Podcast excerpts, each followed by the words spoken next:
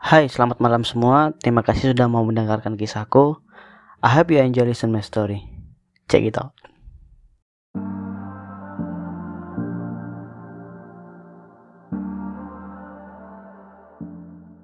Masa kecil merupakan masa yang paling indah. Yep, itu semua orang kayak sepakat deh dengan masa kecil itu sebagai masa yang indah. Dan kita ketika dewasa pasti pernah berpikir berharap kita kembali ke masa kecil kita. Di masa kecil kita itu udah diajarkan sama orang tua kita untuk saling bersaing dengan siapa pun, bersaing untuk mencari prestasi, bersaing untuk sukses dan apa pun itulah. Tapi kalian pasti pernah ketika proses dalam pencarian kesuksesan kalian itu ketika kalian udah apa namanya berusaha misalnya di kelas untuk menjadi juara kelas atau di ekstrakurikuler menjadi yang terhebat ternyata apa yang kalian dapatkan itu nggak sesuai dengan yang kalian inginkan. Dan orang tua kalian membandingkan kalian dengan anak tetangga yang lebih sukses atau yang lebih berprestasi capek. Pasti capek sih kalau dibandingkan sama anak tetangga ya. Nih bayangkan aja ya. Tetanggaku itu wah keren lah pokoknya. Sebelah rumahku pas dia tuh punya banyak piala. Di depan rumah itu banyak piala. Jadi di ruang tamunya itu piala tuh berjejer. Tetanggaku sebelahnya lagi juga punya prestasi baik lah. Maksudnya sering sering masuk uh, tiga besar dan segala macamnya terus temanku lagi ada yang jago di bidang olahraga volley prestasinya banyak. Seakan kalau misalnya kita tidak berprestasi itu kayak ih orang tua kita pasti bakal bakal apa ya kayak nyindir kita membandingkan itu loh kayak anaknya pak siapa gitu. Itu loh kayak anak ibunya siapa. Dia itu loh anggaplah si Tono si Tono lo jago kamu kok enggak? Tapi tapi seriously kalau misalnya aku sih aku bersyukur banget sama orang tua aku. Aku nggak pernah dibanding bandingkan cuman tema kita sih uh, dibandingin sama tangga. Cuman aku pribadi sih nggak pernah dibandingkan. Bersyukur banget. Mungkin kisahku nanti aku bakal ceritakan di akhir aja ya. Oke okay. uh, eh, ketika kita udah berusaha ya kita sudah berusaha untuk mencari atau uh, berusaha untuk menggapai prestasi ternyata prestasi itu gak datang ke kita gitu. Nah kadang itu orang tua itu uh, hanya menginginkan hasil. Itu menurutku sih apa namanya ya kayak ya ya baik sih. Maksudnya kayak gak, gak salah juga. Cuman kalau dibilang baik banget sih nggak juga. Maksudnya dalam artian boleh anak itu dilihat dari hasilnya. Tapi ada proses untuk menuju menuju ke hasil yang sukses tadi itu. Kadang orang tua itu ini mungkin di zaman dahulu ya walaupun orang tua aku kayak gini. Orang tua aku sih tadi yang aku bilang aku gak pernah dibandingin sih.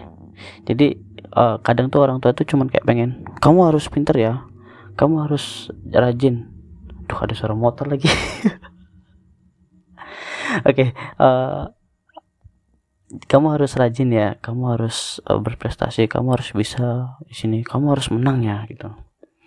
Terkadang proses yang dijalani oleh si anak tersebut tuh pasti sulit kan? Yang itu yang kadang-kadang orang tua itu nggak sadari gitu. Walaupun di zaman sekarang sih mungkin ya mungkin mereka oh ya beberapa orang tua termasuk mungkin teman-temanku juga udah udah tahu lah. Proses itu tuh nggak mudah gitu.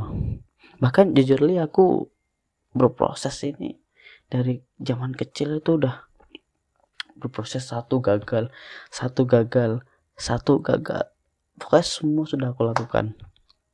Salah satunya sih di Spotify ini nggak tahu ya tersukses sukses apa enggak setidaknya gue ah setidaknya gue setidaknya aku udah berusaha. Jadi apa pun yang pokoknya aku coba aja sih kayak di YouTube di Spotify ini kan juga. Apa pun tuh aku juga bakal berusaha kayak ya lewati dulu lah proses ini. Oke kembali ke topik ya. Kalau misalnya uh, dikaitkan dengan kisahku uh, jujur li uh, orang tuaku sih itu the best sih bayangkan aja uh, ketika aku kecil tuh bisa dihitung jari mungkin dua atau tiga kali dia aku masuk. Masuk 10 besar bahkan ya. Kalau dikatakan lima besar kayaknya enggak deh enam paling mentok. Di waktu pas SMA pun SMP kayaknya ya 10 besar sih. Karena SMP uh, cuman sedikit sih cowoknya jadi bisa masuk 10 besar. Itu pun juga nggak nggak lima besar nggak nggak tiga besar. SMA ini udah banyak nih. Tapi aku kelas B. Kelas B itu pun juga aku nyampe mentok 7 nggak salah atau 6 itulah. Jadi ketika kecil pun proses yang aku hadapi itu ya gagal juga. Jadi sampai gede pun juga sering gagal. Ya kadang itu sih maksudnya kayak hebatnya orang tua aku ketika aku memulai sesuatu dan tidak berhasil orang tua aku tuh nggak nggak nggak apa ya nggak ngebandingin kayak ke tetangga anak tetanggaku gitu. Walaupun ya kalau nggak salah pernah sih dengar cuman kayak nggak yang sakit banget sih kayak cuman mot sebenarnya sih ini motivasi sih dan dan aku sih paham. Jadi lebih ke arah motivasi daripada ngebandingin aku pribadi sih tadi ya dalam hal akademik atau pendidikan nggak terlalu juga biasa.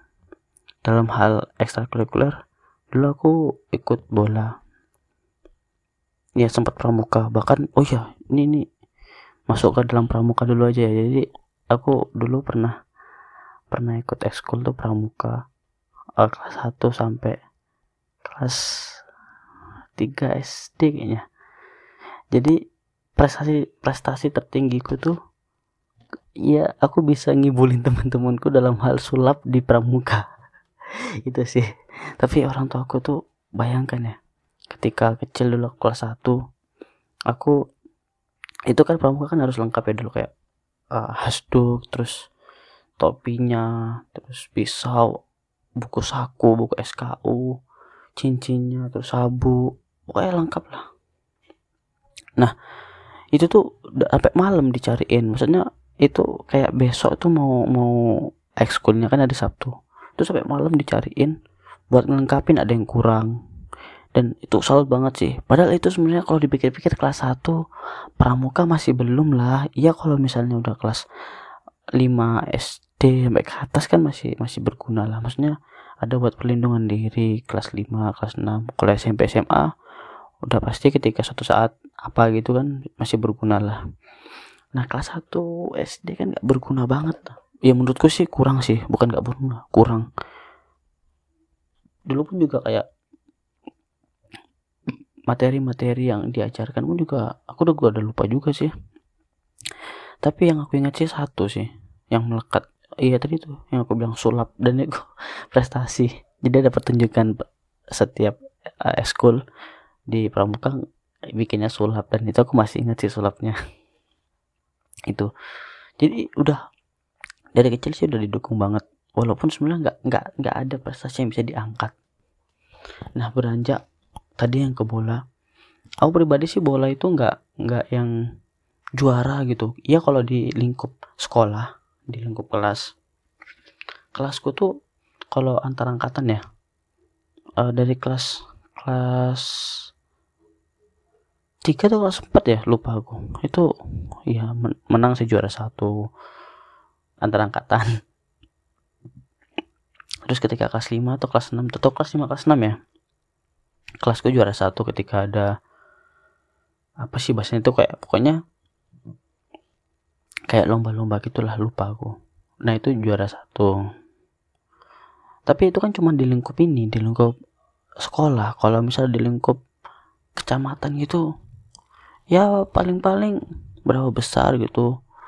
Walaupun walaupun ya ini kata kata temanku ada yang bilang aku sih disorot permainanku. Cuman kayak nggak nggak terlalu spesifik juga gitu.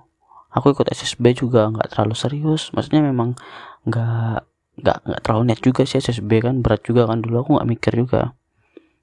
Jadi ya main bola aku sih biasa cuma ngandelin kecepatan terus syuting kencang gitu doang. Jadi karena memang stamina aku dulu lumayan ya buat lari dapat bola giring ke depan nah ya gitu itu aja lah.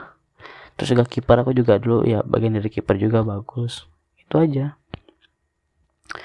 Ya nggak terlalu spesifik banget lah maksudnya nggak terlalu yang kayak berprestasi.